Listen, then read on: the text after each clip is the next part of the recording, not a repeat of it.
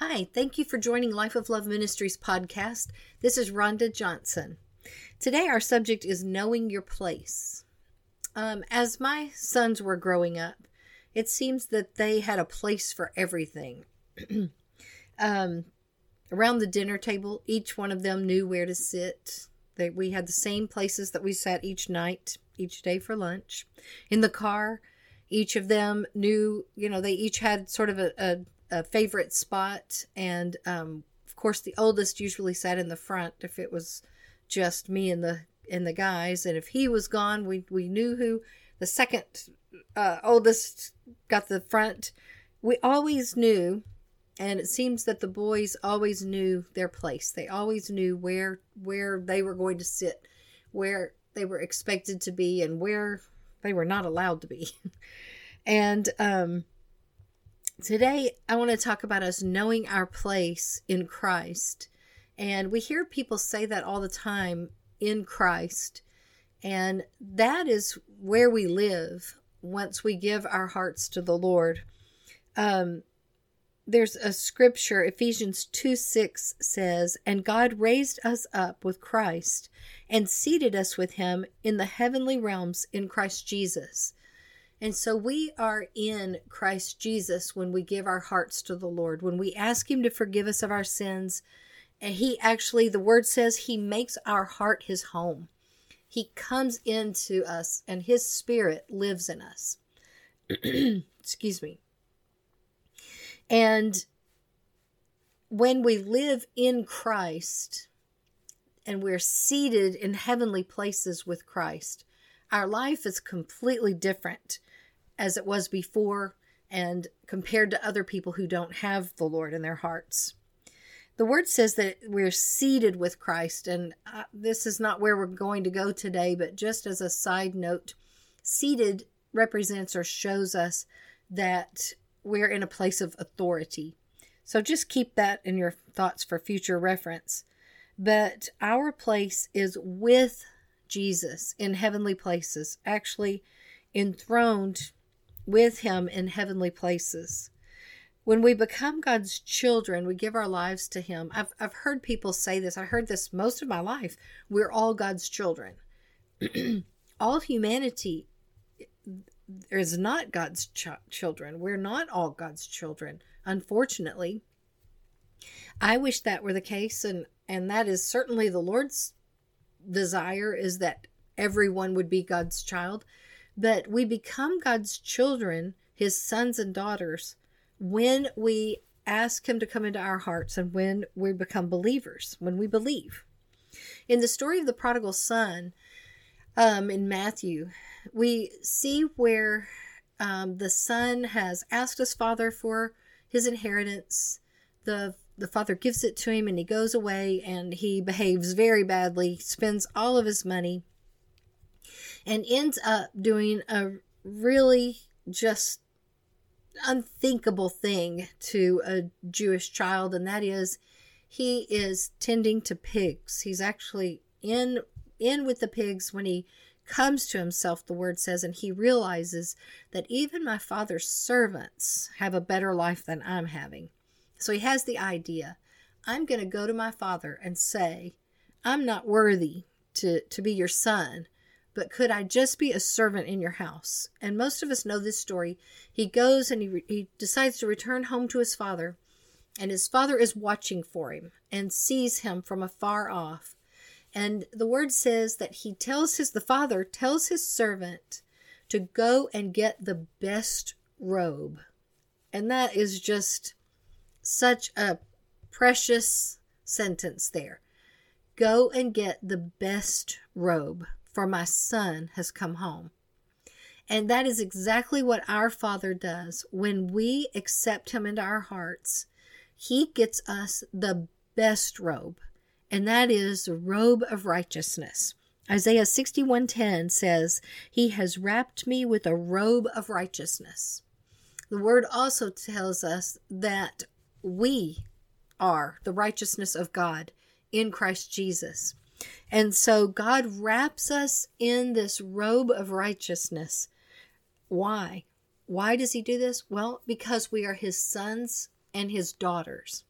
And that robe is a significant symbol that we are His. We belong to Him.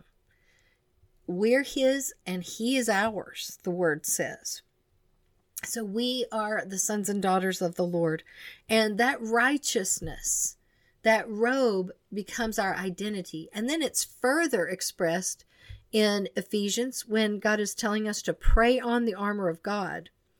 And in Ephesians 6, uh, Paul is instructing us to pray on the armor, and he talks about the breastplate to put on the breastplate of righteousness.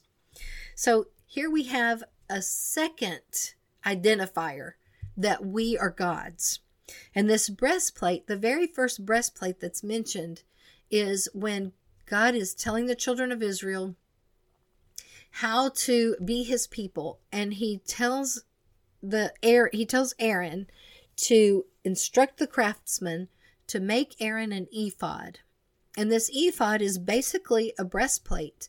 And on that ephod, it has 12 stones, one that represents every tribe in the tribes of Israel. And that is an identifier. That ephod identifies Aaron as the high priest.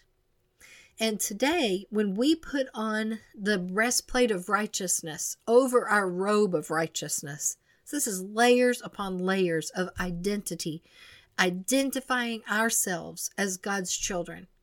When we put that breastplate of righteousness, that ephod of sorts, when we pray that on, when we take on that as our identity, then we do things purposefully we know, okay, Aaron had that ephod to be a priest. Well, you and I are called to be priests of God's presence right here on the earth. We're called to be God's anointed for our time. We don't live where the where we go to temple. We don't we don't live um, where we're going into the uh, Solomon's temple and, and we don't have the high priests that are serving in the temple. Now you and I serve as high priest. I'm sorry, you and I serve as a priest. Jesus is the high priest. And you and I serve as a priest or as a servant of the Lord for his presence. We're sons and daughters, not just servants, but we serve as as servants of the Lord in that we complete and fulfill his purpose and we do his work for him. It's a long understood um, uh, action that we are God's hand and his feet on the earth. And so that's how we carry that out. But Jesus said, I only do what my Father says to do, and I only say what my Father says. And the Father is revealed in the Son. So we can get to know one another. You can get to know my husband by knowing my sons. My sons are so much like my husband in so many different ways.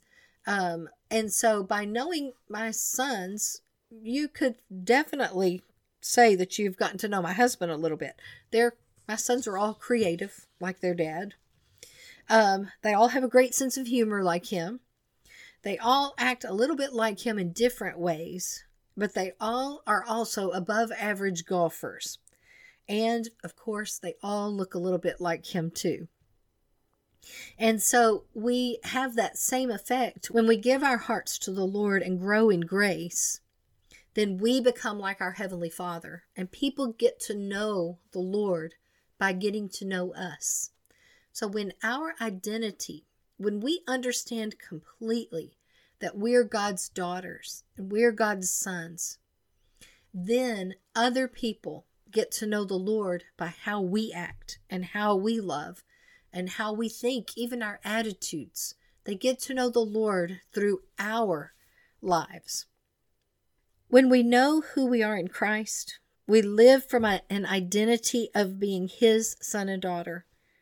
We're secure in our place, and we live from a position of security so that we can impact our world for the Lord.